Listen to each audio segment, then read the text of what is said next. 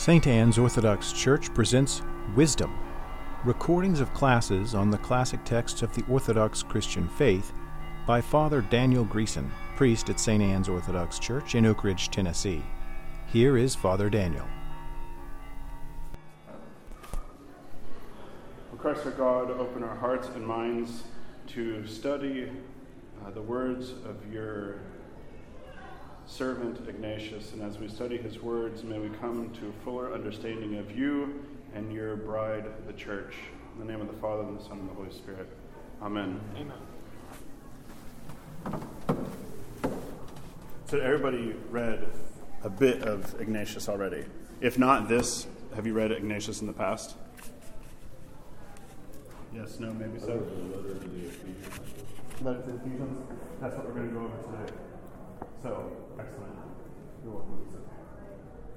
So, before we dig into the text, I just want to ask if there's any particular parts of the text or any questions that you had in reading text. I had a couple of things I underlined. Uh, and he mentions a couple of times um, that for the sake of our common name and hope, in, in my translation that I got anyway, he, he, talks about being a prisoner for the sake of the name, capital N name. Where, uh, which chapter is that in? Uh, see, got up in reminder. In the at the at, toward the beginning, in verse 1 and verse 3 says, um, For even if I am a prisoner for the name, I have not yet reached Christian perfection. Ah, yes. And I was wondering the connection between that and, and the Old Testament when they talk of God mentions putting His name in the in the angel that's going before right. them out of the exit in the Exodus. Yeah, so the Old Testament is fascinating for that aspect of the name of God and the holiness of that name, and some aspect of even the revelation of God's name that you get in like Exodus, that you have some revelation of who He is. Um, that then later spins into you'll get medieval uh, commentators will say one of the like jobs that Adam had was like giving names mm-hmm. to things that that was part of his stewardship and because they see so much power in actually naming something. Um, and then you see in the book of Acts uh, the idea of like it is through the name of Jesus Christ that salvation has come. There's this, and I think it's not because then that can the other trajectory in kind of medieval thought or later Christian or even like Jewish thinking is that names give you power, mm-hmm. right? So something like Kabbalah and these other kind of things where you get power over someone or something because you know its real name. I think there's even like some folk tales where like or tricky things. I, am trying. I can't pinpoint it, but I know in the back of my head of these the stories. The Solomon tradition. There you go. Where this idea of like once you know my name, like somehow you really know who I am, and like I've been exposed. And um, so I think uh, the for Ignatius, and I think that you see it in Paul and in the book of Acts, is that the weight of the name is then behind that God actually has a name and that He was a person, and that it's something really specifically attached to Jesus Christ who came in the flesh, who dwelt among us. Um, even though Paul and Ignatius would have been, you know, born out of uh, not in the time where they were, you know, a part of that that inner circle from the beginning, but that they are able to talk about the name of Jesus Christ. This actually brings up one of the kind of themes that I like, um, that always hits me probably the strongest about Ignatius, and it can actually start us off in um, uh, the greeting in the first chapter. Um, for the sake of time, I'm not going to read the. I might read like sections, um, but um, but at this point, I am going to read the greeting because uh, I want us to think about uh, what this language reminds us of. So, greeting. Sorry, this is, this the title. Uh, it's like if you're reading in Romans and you're like seven. I chapters. We're doing the prayers, like you know, where they'll do now and ever, and then they just move on because in prayer books it'll just say like glory and then now and ever. And I've heard people go glory now and ever. It's like no, that's you have to actually do glory to the Father, Son, and Holy Spirit now and never into ages of ages. Father, can I ask you something quickly before you Yes, launch yes, yes, yes. Um, in, in my version, there are brackets and then there's scripture references. Yep. Uh, are, are those out of the original text or were they added in? Because They're added. You know how you can tell? It wasn't. Does anybody off the top of their head remember where the verses and chapter break down? It's pretty late. Yeah, mid, late medieval. Late period. medieval period. okay, so that, that's what I was. Maybe even Reformation era. yeah, it, it's it's pretty late. And and I guess a related point is like in, in paragraph 18, okay, he's, he's writing, My spirit is devoted to the cross, which is a stumbling block to unbelievers, but salvation and eternal life to us. Okay, and, and then of course there's there's a bracket quote to, to, to Corinthians. Yep. I mean that quote is straight out of out of the letter of St. Paul to the Corinthians. Yep. Was was he privy to all those letters at the time that he was writing this? So you're also giving me a perfect Okay, um, uh, launching point because this is actually where I'm going with. Uh, so if we read uh, just in the first paragraph uh, and thinking not necessarily of direct quotations, but as I like to talk about, um, it's actually from. Uh, it's really revolutionized New Testament scholarship in the past like 15 years, uh, maybe even 20 years, uh, which is this idea that if you if you're reading Paul, it can be very hard to discern what he's doing with the Old Testament in certain places. Because if you actually go and back where he quotes something and you go back and you're like scratching your head, like, what? Why does this quote from this passage have anything to do? Because as far as I can tell, I don't get it.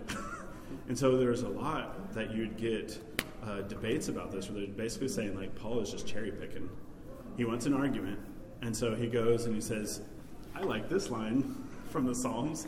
I like that line from Micah. Uh, I like that line from uh, Deuteronomy, and it suits my purpose, and I don't really care about the context."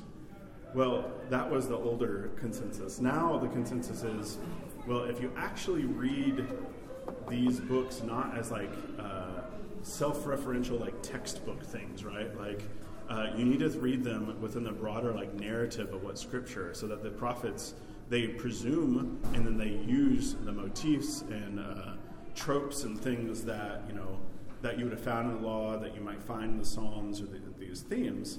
Paul is doing the exact same thing when he's making arguments and he's quoting something. You might have to read the whole book of a prophet in order to understand, like, oh, the broader context of this is not, you know, he's not just cherry picking lines. What he's doing, they call it, uh, Richard Hays is one out of, uh, I think he's just retired from Duke, um, but he calls it uh, Echoes of Scripture. Uh, and there's a book that he published, I think it was when I was in seminary, so like two or three years ago, that if you pick it up, I think Baylor Press, uh, which is about the four Gospels, and he does a beautiful job of showing how the Old Testament echoes through, like just a few words in like the Gospel of John is an echo of Ezekiel, and then if you can see then how Ezekiel is then like um, assumed through the entire book, Gospel of John. Uh, I think it's even called maybe Echoes of Scripture. I can't remember off the top of my head what the book is called, but um, I think then when you realize how Paul is thinking about it, it also helps you read the Fathers too. The Fathers, uh, especially if you read like Chrysostom and we'll- as we'll see in Ignatius, they live and breathe Scripture so much so that they will talk like it even when they're not directly quoting it. Or they like I remember going through this one passage of Chrysostom at one point, and it looked like he was misusing Paul. But what he's actually doing is he deeply understood like Paul's argument uh, in 1 Corinthians and 2 Corinthians, and he's like using it in a like um, ironic way in like critiquing somebody else. But he, but on face value, it looks like he's like just cherry picking Paul. But he's actually deeply understands the argument, and it informs his entire like few paragraphs of how he's arguing. Uh, so if we look at Ignatius just in the greeting, we. Uh, uh, I want us to think about uh, a particular passage. Um, are we all coming? We all are coming with different translations here, right? So it doesn't even really matter who reads. Does anyone want to read the greeting? I can try it from mine here. All right. Heartiest greetings of pure joy in Jesus Christ from Ignatius, the God inspired, to the church at Ephes- at Ephesus in Asia. Out of the fullness of God the Father, you have been blessed with large numbers and are predestined from eternity to enjoy forever continual and unfading glory.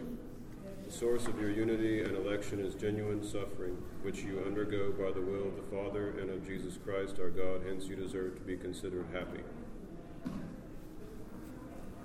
So what's that's a very interesting translation compared to my Victorian. Uh, is that the NIV of Ignatius? No, this is just. Uh, I was telling you. Uh, Oh, somebody I found, I found it's like a it's like a, a graduate student's like work at college. I think is what I found. All right. So, uh, some interesting readings there, and I don't. I've, I've not been looking at the Greek, and even if I was, was looking at the Greek, I would be able to not help you any further. Anyways, uh, I'm not that good with Greek. Uh, my brain just doesn't work that way for whatever reason. God did not do that for me. Uh, the what does this passage remind you of? Paul. Paul. Anything more specific than Paul? Yes, Paul. Right. Anything? writing to the churches, he, will, Uh-huh. will uh, Bring it. Bring it a little bit closer home. Like which letter? Yeah. letter to the Ephesians. yes, because that's yeah. Yes. talks about You go read Ephesians uh, 1, 3 through 7, and 11 through 14. Guess what the themes are? the themes of Ignatius. Uh, now, does that mean he was sitting there dictating this letter while, like, some, you know, reading out of a scroll of Paul? Uh, maybe. I tend to think more of that. Part of the, the idea of that echoes of scripture that we're talking about is something about the way the Jewish people, pious Jews, would have known scripture, right? They're used to the reading of scripture. So when they hear things, they're able to then connect those things to what they already know. So the ears of the Ephesians, they probably have that, that uh, letter from Paul, like, I don't know, maybe it's already gilded into you know some form that they because they would have publicly read all these letters if they came. So now paul like for the ephesians you know even a generation later they have we have a letter to us. And ignatius of course is echoing uh, very specifically the themes of ephesians. Um, what do you make of some of these themes that he talks about? Because what well i'm going to hold off on what i think Well, um, blessed in greatness by the fullness of God the Father, foreordained before the ages to be in lasting and unchanging glory forever. Like it's uh, well, foreordained. yes predestination I wasn't going to use use that word, but Let's go there because I'm fine with using it as long as we use it how Paul uses it, which is that God did foreordain or predestine his body to be the glory of God the Father, greatness and fullness and the unchangeable glory brought about by Jesus Christ and the, and the Holy Spirit. I think what happens with, with something like predestination is we get afraid of it, to be rightfully so, because it is one of those uh, hotly debated topics in a lot of Protestant circles, and you will almost never hear about it in Orthodox circles. Um, that's not that it's not in the tradition; it's not talked about. It's that it's not. It does not have attached to it the same kind of. Uh, how shall I say this? Individualistic pulling out my hair about whether or not I'm saved or not, uh, and that kind of constant inward turn of like, uh, like Roman, where they use the language of Romans seven, you know, all the time. Um, but it's more of I, God has foreordained that the church is to be this. So when you're baptized, chrismated, sealed in the church, uh, you are foreordained. God foresaw that you would be a part of the church, and that that would be uh, to His glory. I don't think we have to be afraid of that, right? Read John of Damascus; it's there. Uh, Dionysius, Maximus, all of the great writers. Providence, the idea that God actually structures reality, creation, and the church for the church and for His glory. That's who God is. Are there any other comments or thoughts about the first through uh, few? I'm just saying chapters for the sake, like paragraphs, if you will, or demarcations. Uh, the paradoxical, like uh, the source of your unity and election is genuine suffering, in my translation, which you undergo by the will of the Father and Jesus Christ, our God. Hence, you deserve to be considered happy, because you've been chosen to suffer. Yeah. Through the cross, Joey's going Can we back that to a different translation? Because I'm not even sure where that is in my translation. Oh, So it's still the same greeting, actually. No, I know, but I'm just saying, I don't, I can't track It's- what, it's- what that translation is to what mine is. So Yeah, being someone united, Else, someone else read their. I can read it. Being united and elected through the true passion. So I'm going to guess the word that the Greek is pathos, So- which is passion or suffering. By the will of the Father and Jesus Christ our God, abundant happiness through Jesus Christ and His undefiled grace. Yeah, my uh, I think ours is the same. my Robert Grant uh, translation: united in elect and genuine suffering, Huh? which is That's Paul. Yeah, yeah. Yeah. No, I, I know that you're not questioning that. We'd have to have a few conversations before you get ordained. I'm not, I'm not, I'm not sure that I see though that it's the, the suffering of the recipients of the letter. It looks like I he's. mean, to me, it sounds like the passion of Jesus Christ is what's uniting. them.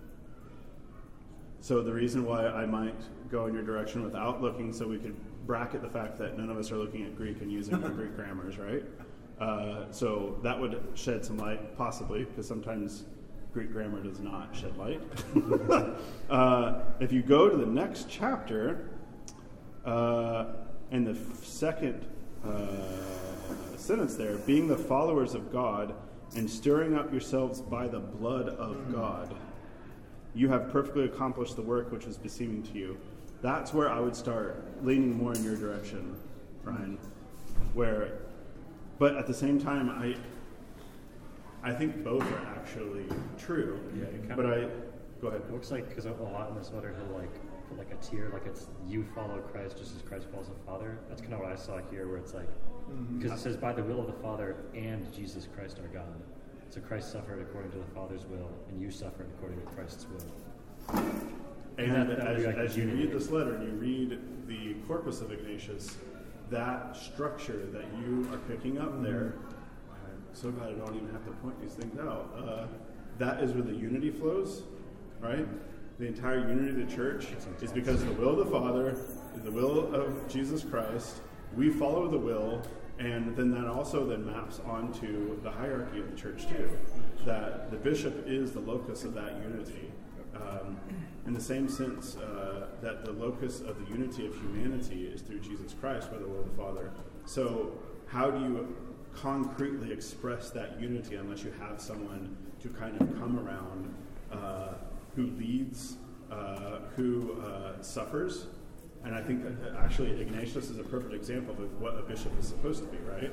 Uh, I, this language, and I love because it, it kind of cuts against, so often against. Um,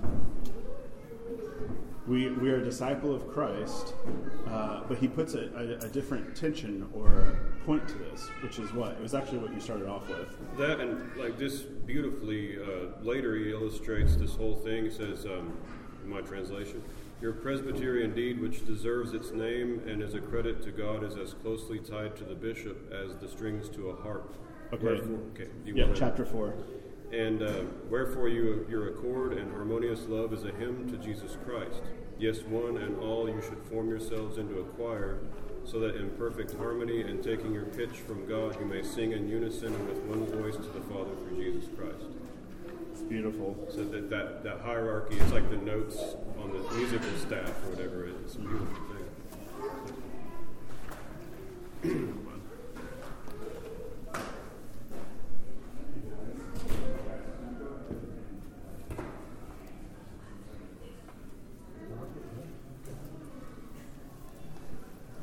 Sorry about that. Nave noise. Uh, um, well, that I, I the language, especially of beginning to be a disciple. I'm looking at chapter three in the third sentence, uh, but we can just start with the second. For though I am bound for the name of Christ, again name, I am not yet perfect in Jesus Christ. For now I begin to be a disciple. and I speak to his fellow disciples with me. For it is needful for me to have been stirred up by you in faith, exhortation, patience, and long suffering. Um, that this, you could see it like for the, the last sentence. For even Jesus Christ, our inseparable life, is the manifested will of the Father, as also bishops settle everywhere to the utmost bounds of the earth are so by the will of Jesus Christ. Um, a lot of the criticism about uh, the kind of episcopal system of governance, which I think already presumes that there's options in governance of the church, uh, because you're saying it's one already by demarcating that instead of something uh, Ignatius would obviously uh, have an issue with, since he believes bishops are a manifestation of the will of Jesus Christ, as Jesus Christ is a manifestation of the will of the Father. Um, but what you have is that he is still an absolute shepherd, right? What starts happening, and it can be a criticism of bishops, uh, is that they are remote, right? They serve as just kind of um, managers uh, versus actually, as he's saying here, very much this deep relationship that he had uh, with his own people, but then he's also uh, attributing to the Ephesians uh, that they are fellow disciples with him, right? He, what you can get is a tension in the tradition, as you were uh, talking about, Zach, earlier, of the, this, uh, sorry, Tim, the hierarchy of Father, Jesus Christ, and then we're supposed to conform our will to that. Um, and you can say then we have a hierarchy in the church.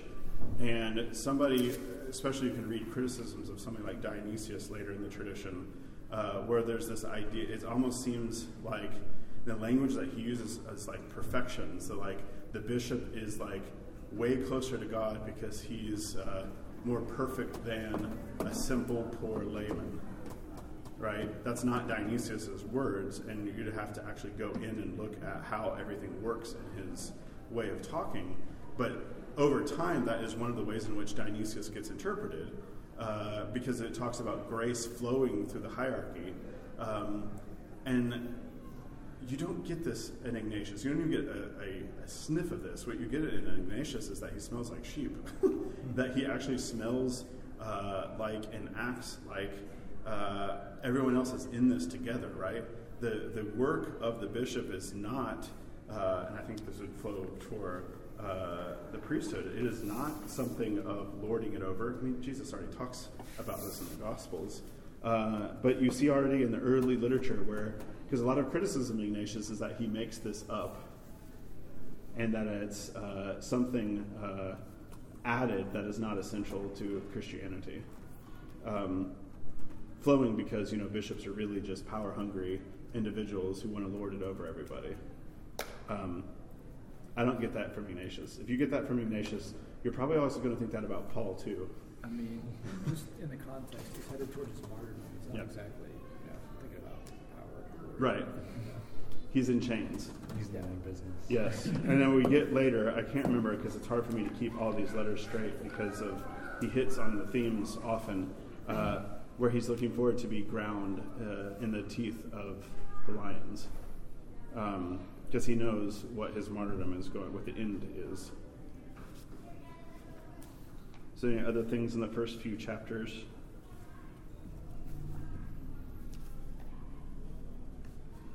So go ahead and look at chapter four if there's nothing in the first few chapters to. Um,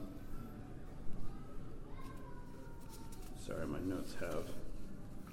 Question, Father. Is, yep. the, is the Onesimus here the same uh, oh, thank you. Philemon? So it's a, it, you know what? It is a definite option. It is a possibility. Okay. Uh, I don't. I'm, I cannot remember if like the Synaxarion uh, for Onesimus has has him specifically attached uh, here uh, or not. Um, but if it is, what's fascinating about it is who, it, who was Onesimus in, Phile- in the book of Philemon? The runaway slave. He's the runaway slave. Who is he here? He's a bishop. He's a bishop. So, got slave, now a bishop. Uh, the early Christian milieu was full of a lot of folks from a lot of different uh, socioeconomic, uh, political, you want to say, religious backgrounds coming together and to form a new body. So I would not be surprised to see Onesimus as a runaway slave who's now a bishop over a church. Because what qualifies a bishop, uh, later it becomes uh, helpful for a bishop to actually have some, uh, I don't want to say power, but some kind of recognition in the public square to when you get like Gregory and Basil and John Chrysostom, uh, you start seeing, or like in the West, Gregory the Great and others, the bishop really starts to become a public figure because of how many Christians there are. And then the bishop, it, it morphs, or like there's additions to, besides him being teaching, he's kind of the father of the entire household. And he and the deacons, especially like in Rome, early Rome, you had uh, there was a lot of care for the poor that was on the shoulder of the bishop to administer, and he usually used uh, a, a, group gathering. Uh, uh what did Father Hopko called it when there was too many deacons around? He called it a nuisance of, de- a nuisance of deacons. Uh, there's just too many of them around. Uh, I think that's especially true in the altar. If you have a small altar and you have like four or five deacons, there's just too many bodies. but that they would administer the treasury or whatever the church would have because the church started gaining power and influence in the broader world because you also have like widows dying and then they give their estate to the bishop who would then you know liquidate or use that to create uh, a place for other you know widows to be able to help younger women or you know these institutions and things. So the early church grows pretty quickly that way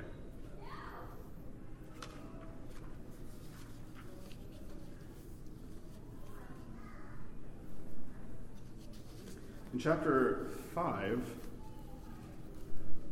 in my notes I have here, you have, uh, I think this is a, a chapter worth reading.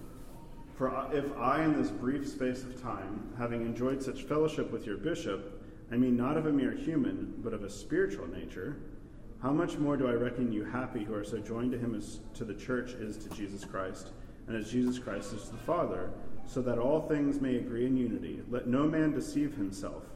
If anyone be not within the altar, he is deprived of the bread of God. For if the prayer of one or two possesses such power, how much more of that of the bishop and the whole church? He therefore that does not assemble with the church has even by this manifested his pride and condemned himself. For it is written, God resists the proud. Let us be careful then not to set ourselves in opposition to the bishop in order that we may be subject to God. You can almost do everything about Ignatius from just this paragraph because he hits on almost every major theme. Uh, and then maybe also the next chapter, there's some themes there that aren't hit here. But what jumps out of you about this chapter? Some of it's already been alluded to, but there's kind of, in no uncertain terms, what he thinks about unity here. You Can't be Christian by yourself. Cannot be Christian by yourself comes through obedience. Obedience. But who, who specifically here?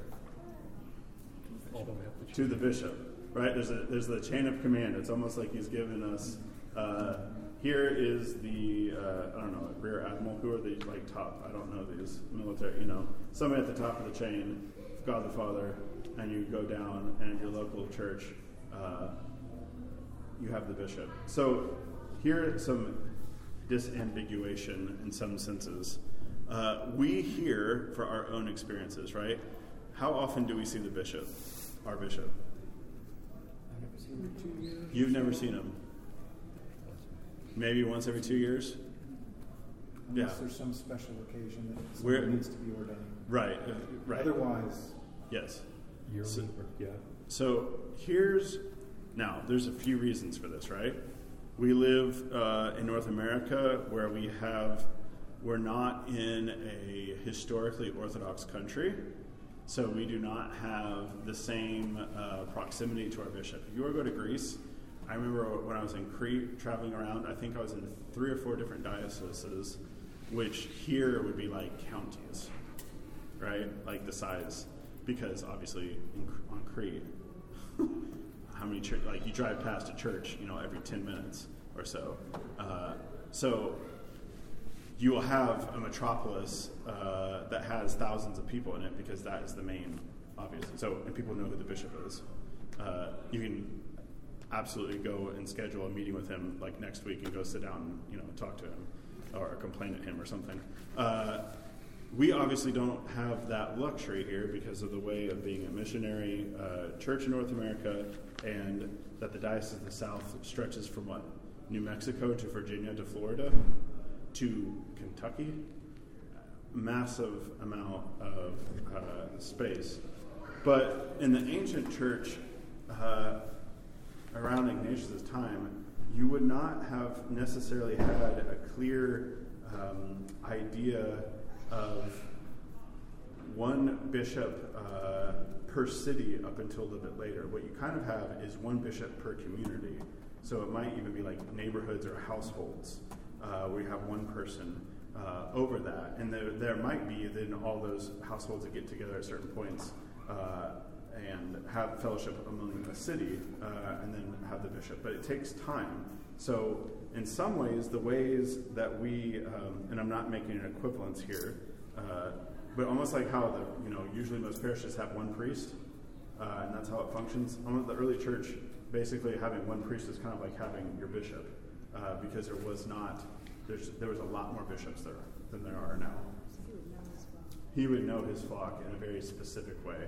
Um, right now, because, and you can see this in even uh, as Christian Christianity blossomed too. So if you go to like Moscow, Bucharest, you know, massive Athens, you'll have one bishop over the entire like that city, and then you'll have him being assisted by a bunch of vicar bishops, so that like obviously he can't be at every single church on their feast day, but he can send somebody from you know close to him, who Episcopal, uh, to go and celebrate the liturgy. So this is just some of the ways in which.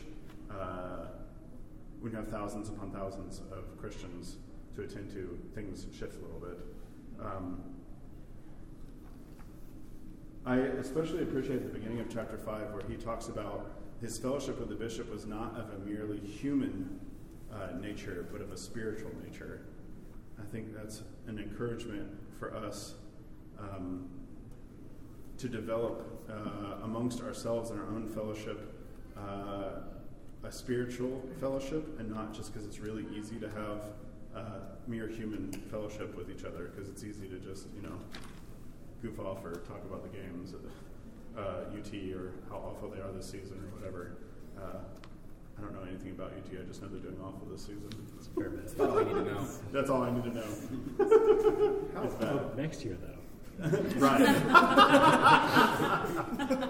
What, uh, what does that spiritual relationship look like? Is it is it more like with a father confessor?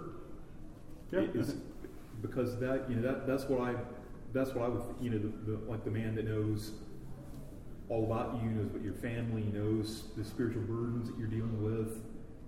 So what what has kind of happened? Uh, yes, what has um, because of our uh, land, space, time, etc. What has happened is the bishop is basically the shepherd to the shepherds.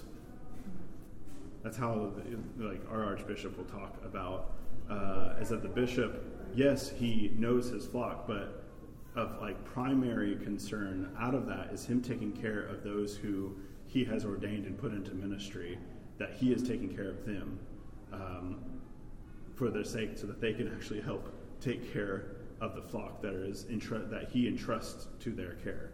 Now, that's not a denial that as he is the chief shepherd of all of the flock, but there's a kind of emphasis that I think is in our situation with how far flung we are. Um, well, how, it's only been what maybe ten years where there's a few other Orthodox churches outside of uh, St. George within this region. I mean, it's only within the past what 10, 12 years that we have St. Tikhon's, St. Maria's, St. Nectario's, or even Christ the Savior out in Johnson that we actually have other churches around us. Because you have other mission parishes where there's nobody for two, three, four, five hours, especially as you start getting out like Montana and those kind of places, Colorado. What did y'all make of chapter 6 uh, and the first verse? Uh, or the first sentence. I think on like the, the lowest level, it's kind of just like Proverbs or something. you know, Uh-huh. like- Well, go, can, do you have do you have this translation? Is that what you're looking Yes, I at? do. Can you read it for me?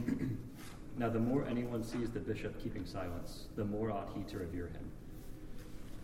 What is that about? Well, mine says the more anyone sees the bishop being silent, the more one should fear him. Yes. Yeah, that's Victorian. Revere, fear. Yeah, we think of like, fear like, now like like, like what's he gonna what's he gonna do next? oh no, I'm in trouble. The more reserved a bishop is to be seen, the more you have to be respected. Reserved. Which translation is that? You got a few there. Look at you. All right. I think. Yeah, I think I have copied that. Um, I prefer the silence one mostly because this will come up in different letters. Actually, there's something about Ignatius and the silence of the bishop. What do you make of that? So re- re- reserved, uh, not speaking. He seems to think that that calls forth more respect or honor. It kind of echoes back to Jesus' silence at trial, not defending himself. Mhm. That's something that pops to mind. Little Mark Twain, tell me about that. What? And better to remain silent and fearful than to open your mouth and move all that. Let's look at 14 and 15. I like both of these answers. I have to I have to say that I like the Jesus one better, but I like the Mark Twain one. Uh, let's look at chapter 14 and 15. At least I have, especially yeah. Uh, does anyone else have this translation available? Sorry, Zach. I feel like this translation is more people are following it. Everyone's Oh, that's fine. I'd be confused. I know, all get I, know. I had a, an odd one out. Do you have 14 and 15? Ben, Yes. Can you go ahead and read it? Both. Yes, please. None of these things is hid from you, if you perfectly possess that faith and love towards Jesus Christ, which are the beginning and the end of life. For the beginning is faith, and the end is love. Now these two, being inseparably connected together, are of God, while all other things which are requisite for a holy life follow after them. No man, making a profession of faith, sins, nor does he possess love, hate anyone. The tree is made manifest by its fruit, so that those profess themselves to be Christians shall be recognized by their conduct. For there is not now a demand for mere profession, but that a man be found continuing in the power of faith to the end. And then 15. Yes. It is better for a man to be silent and be a Christian than to talk and not be one. It is good to teach if he who speaks also acts. There is then one teacher who spoke, and it was done, while even those things which he did in silence are worthy of the Father. He who possesses the word of Jesus is truly able to hear even his very silence, that he may be perfect, and that and may both act as he speaks and be recognized by his silence. There is nothing which is hid from God, but our very secrets are near to him. Let us therefore do all things as those who have him dwelling in us, that we may be his temples, and he may be in us as our God, which indeed he is, and will manifest himself before our faces. Wherefore we justly love him. Just reading those chapters, like, I, I really like Ignatius. Um, Can I read 15 from this translation? Sure. It was interesting, and it, as a side to what he just. It is better to keep quiet and be real than to chatter and be unreal. It is a good thing to teach if that is, the teacher practices what he preaches. There was one such teacher who spoke and it was done, and what he did in silence is worthy of the Father. He who has really grasped what Jesus said can appreciate his silence. Thus he will be perfect. His words will mean action, and his very silence will reveal his character. so I think. Um, I think we can tell here, uh, and this is also a helpful reading hint, because you can always, when you're reading, especially th- works like the Fathers, you get to a sentence, just like, what? what does that mean? And if you persevere through reading the whole work, you might stumble across a few paragraphs that then illuminate for you. Uh, obviously, this is true for about any writing, but I think especially the fathers, if you look for the structure, they will usually tell you what they're going to do. Because uh, you know it can get, it can be hard to read fourth century, fifth century texts. Um, it's even hard for us these days, apparently, to read books uh, because of the old internet. But they usually tell you what they're going to do, and if you look for these lines, like they will then start like, and now I'm going to talk about da da da. They really are usually going to start talking about such and such. So with Ignatius here, um, silence is this fascinating. If you read the academic stuff about Ignatius on this, it gets really funny really quick because they're like, he's a Gnostic. he's talking about silence. What are they talking about? And I think if you look at 14 and 15, he's talking about, I mean, think of it like there's a speculation as to what happened to him. Why is he on the road to Rome? what exactly? So there's there's theories because he never really specifically says exactly, if I'm remembering correctly, because um, I haven't reread all of these letters since two or three years ago. Um, basically, some of the theories are that you had some issues within the church where he was at. So obviously, he's shoring up. Uh, you have people just like Paul, right? You have people who are going around telling idle, uh, you know, idle gossip. You have people who are going around literally uh, teaching false doctrine, which is also we already see here in Ephesians. Um, but I think he gets at a phenomenon, and I, who is saying that's kind of almost like proverb literature kind of like wisdom literature. There's a sense here of, you know, you can tell those who talk a lot, and they just talk and talk, and it may be that they're talking about even like, you know, church things, theology, whatever. And I'm, obviously, we need to talk about things of the spirit, right? Of a spiritual nature that create fellowship. But there can be an element there too where it exposes um, our pride, or I, I, I, liked actually the turn of phrase there at the beginning of that uh, chapter 15 uh, of a kind of unrealness.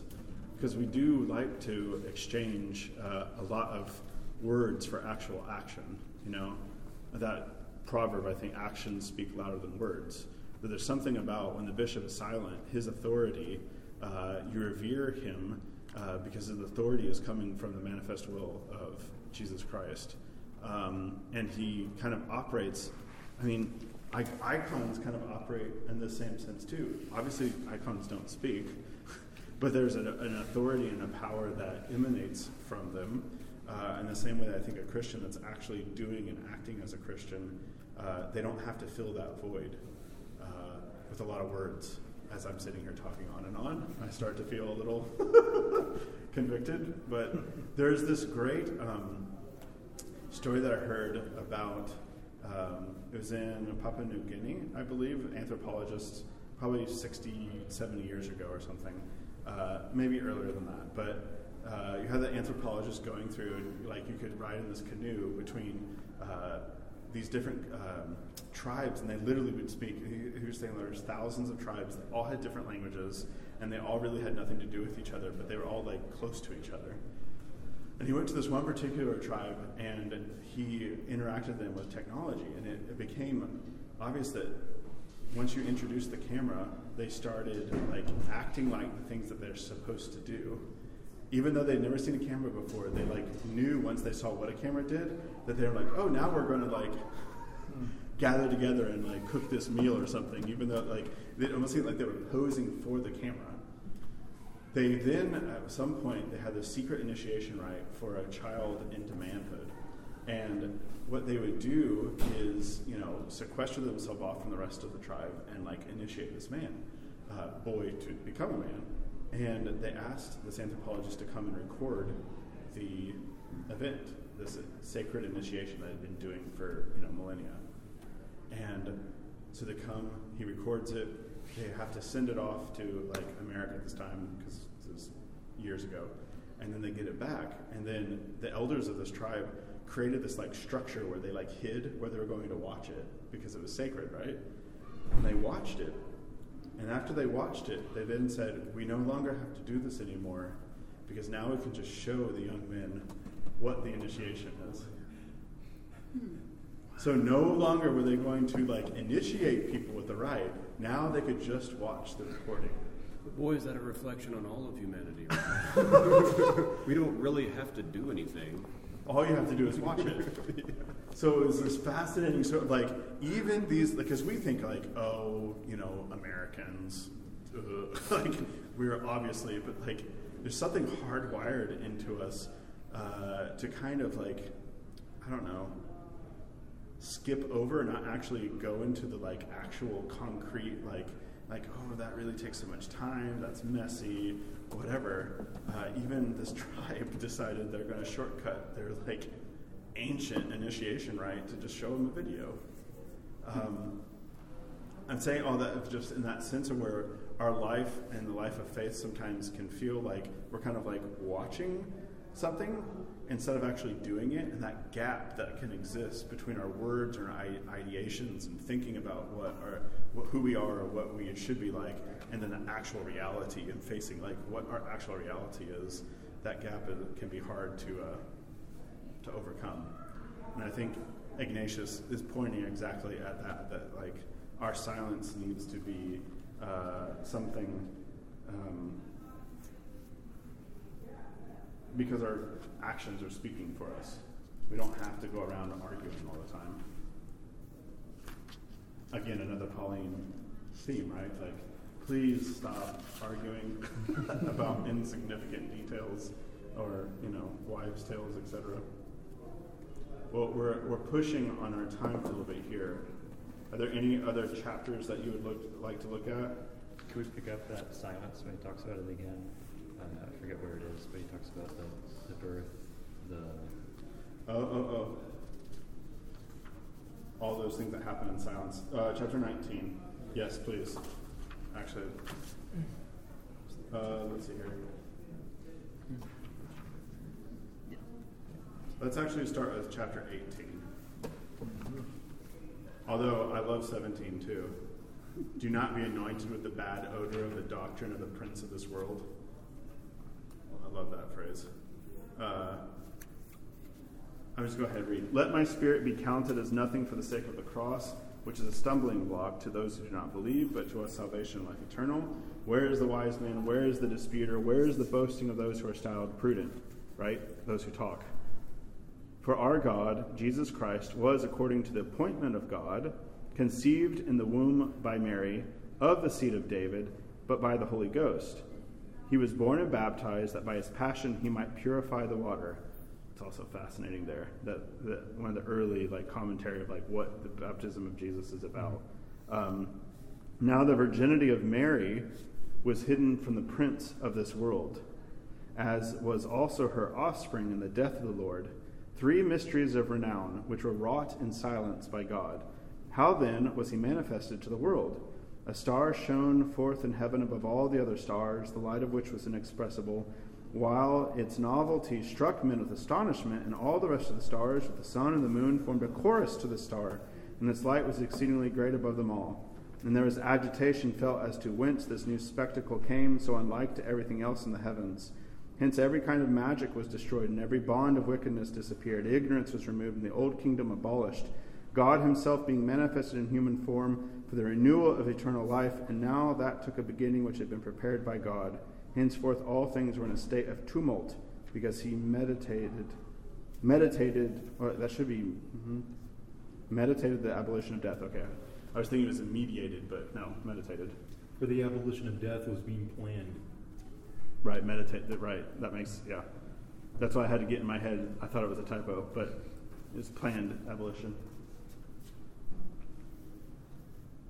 it's fascinating here already you get these I don't know, like little creedal statements in Ignatius mm-hmm. uh, in the same way that you have uh, in Paul, but even here you can see what um, why is he focusing that he was she, he was conceived in the womb of Mary by the seed of David. Why is that important for him? Chapter 20, I think, helps us there. Well, it shows that he's the Messiah and also a real human being because he was having to deal with Docetism, right? Uh, it seemed like he became one of us, uh, but no, he really did become one of us. It's also then in chapter 20 is the famous line. If you know one thing about Ignatius outside of like his support for uh, uh, episcopal government of the church, uh, it's this in verse 20, uh, at the very end of chapter 20. Does anyone know, without even having to look at that, what that might be? I. Yeah. Go ahead.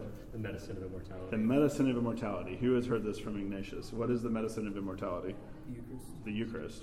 Where, where's, uh, Very end of 20. oh, 20, all right. The antidote to pre- prevent us from dying. What is fascinating here, and I'll just talk, like, instead of going through all the different um, spots here, but you get tied up throughout this a lot of Pauline threads, right? You have the that battle where I was talking about the prince of uh, the the world, uh, the language in seventeen. Uh, you this that there is this um, kind of cosmic battle that is being that has been won, for Christ has come and uh, corrected all things, overthrown uh, the prince of this world. Um, and you also get throughout uh, the Pauline emphasis that you get through Romans and Galatians, especially. Um, uh, I'm thinking about chapter 8 here, of the tension between the flesh and the spirit. Let's go there real quick.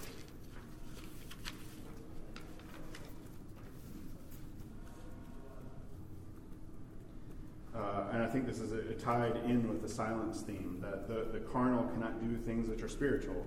Those are spiritual do not do things that are carnal.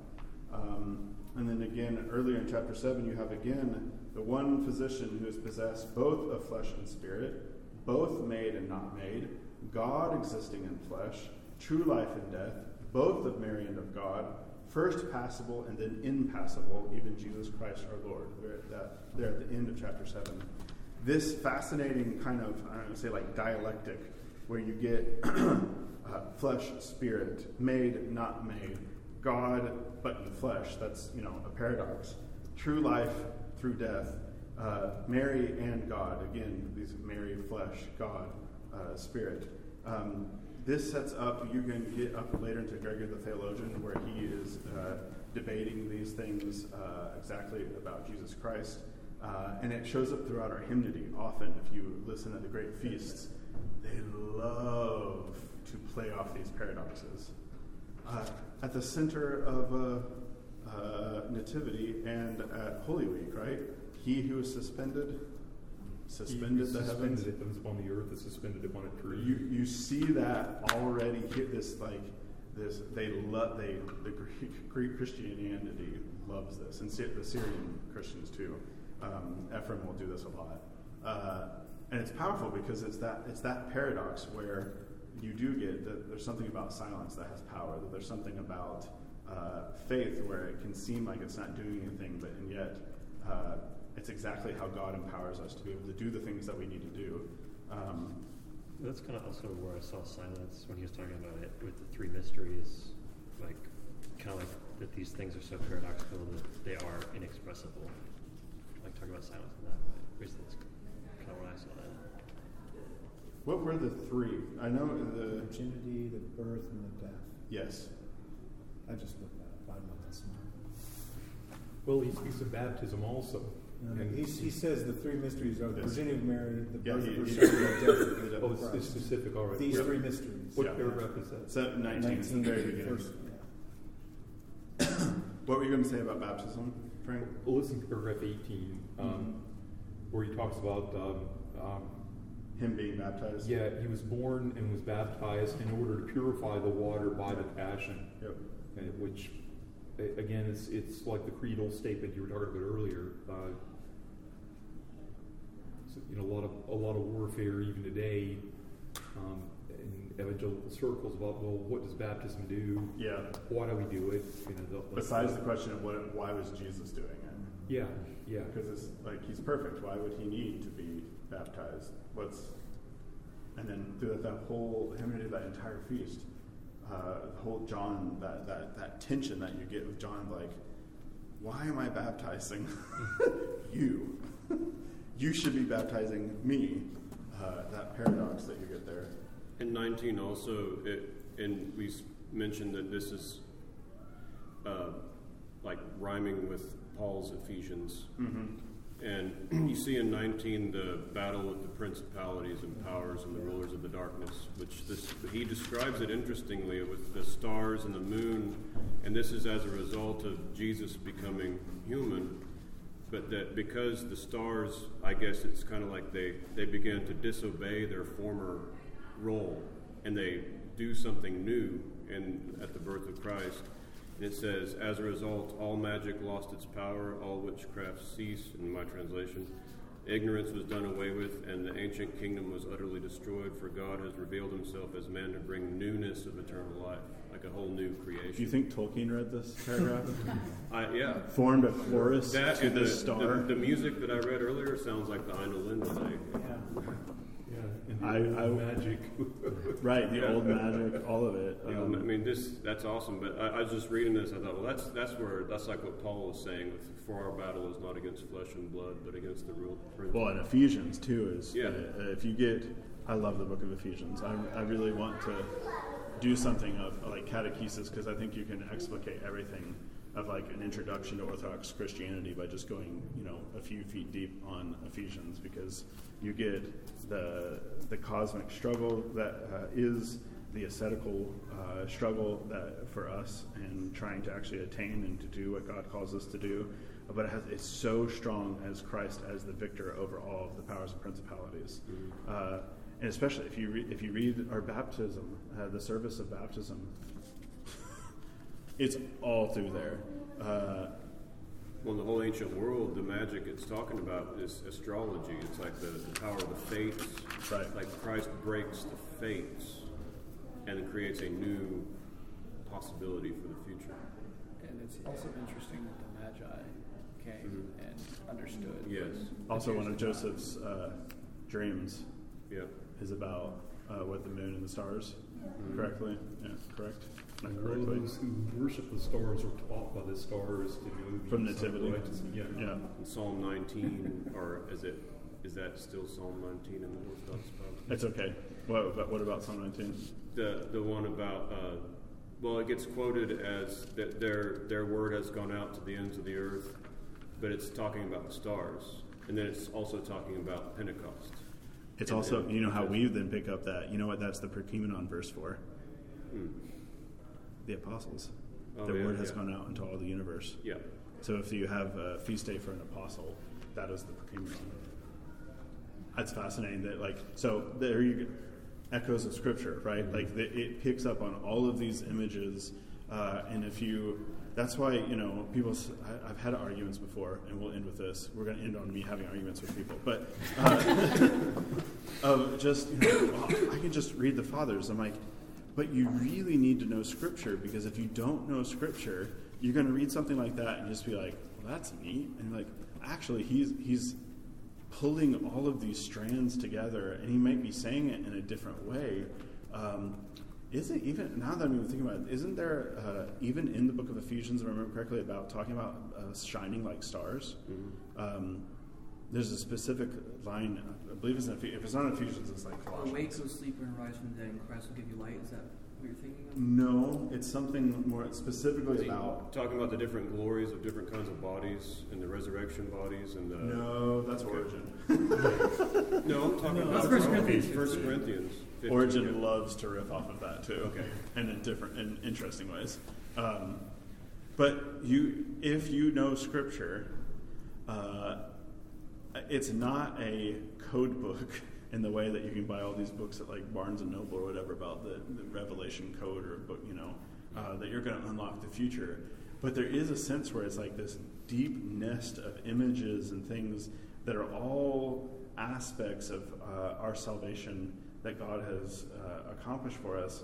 And it's all like every little metaphor thing is being able to give a spin on it and for us to be able uh, to grab onto it in ways that we need. You know, sometimes we need to hear about, you know, God as, a, um, as our warrior who's going to come and, you know, destroy our enemies uh, because we feel like we're, you know, in the foxhole all by ourselves.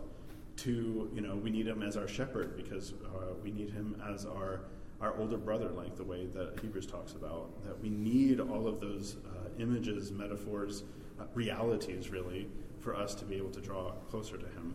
Uh, in the same way, look, look, at all the different songs that we make, or way we talk about love, or about our family, about all this. We need this uh, about God. Uh, and that's how he's taught us. Ephraim, we're going to end on this. Ephraim talks about, um, St. Ephraim talks about how, and he's getting this some from Origen too, but it's obvious. If you spend time in Scripture, you're going to come up to these parts in Scripture and you're like, what is going on? I don't understand. This is weird. Um, and that they specifically say God put those kind of stumbling blocks there for you to have to like kind of fall over it in order to go back and go like, so what is this?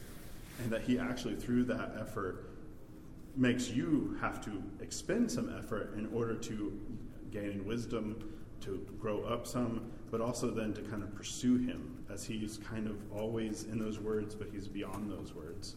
And so we keep looking for Him. Um, and that's why the Song of Songs, uh, you know, the canticle, uh, is kind of a pinnacle, actually, of theology, uh, because that's the it's the pursuit of the one who is in love uh, for the one whom he in, delights in, which is our God. Thank you all.